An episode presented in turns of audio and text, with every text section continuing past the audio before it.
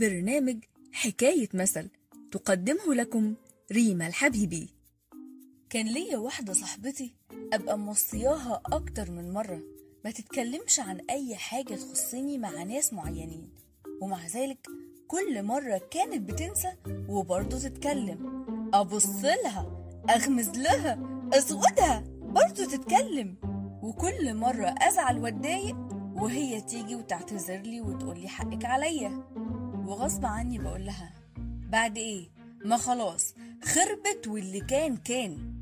وفي مرة من المرات فضلت تهديني وتعتذر لي وتقول لي يا ستي خلاص حقك عليا، قلتلك هخلي بالي المرة الجاية، مش كل مرة تقولي لي خربت واللي كان كان، بطلي تهولي في المواضيع. فقلت لها يا ستي ده مثل قديم هو بيتقال كده. فقالت لي بكل خبث طيب ما تحكي لي حكاية المثل.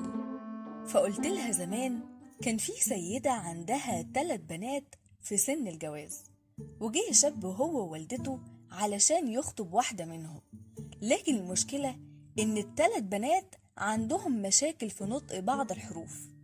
واحدة بتقول بدل القاف دال، وواحدة بتقول بدل الكاف تاء، اما 3 فوقع في المشكلتين، بتنطق الحرفين بنفس الطريقة. فيومها مامتهم قالت لهم بقول لكم ايه يا بنات، انا عايزاكم تطلعوا وتقابلوا العريس، بس ولا واحدة فيكم تنطق بكلمة، تهزوا راسكم وبس. هتعملوا ايه؟ فقالوا لها هنهز راسنا. وقد كان جهزوا نفسهم وخرجوا وقعدوا قدام العريس ومامته.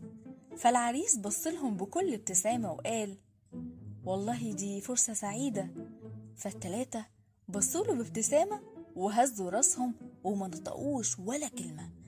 اما ام العريس قالت ما شاء الله عليكم يا بنات، شكلكم يشرح القلب، جمال وأدب وأخلاق، ما شاء الله، والله ده احنا اتشرفنا بيكم. وهم نفس الشيء يهزوا راسهم وما يتكلموش. ولسوء الحظ جت رياح قوية هزت كل الشبابيك والأبواب، لدرجة ان 3 بنات نطوا من مكانهم واتخضوا.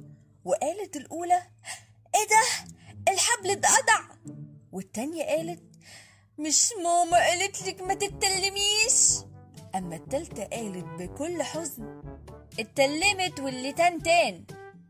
اما مامتهم خرجت وصرخت فيهم وقالت منكم لله يا مزاغيد، خربت واللي كان كان. بس يا ستي، ومن ساعتها وبقى مثل شائع ومعروف بيتقال في المواقف زي المواقف اللي بتحطيني فيها، واحد يقع بلسانه فيبوظ الدنيا.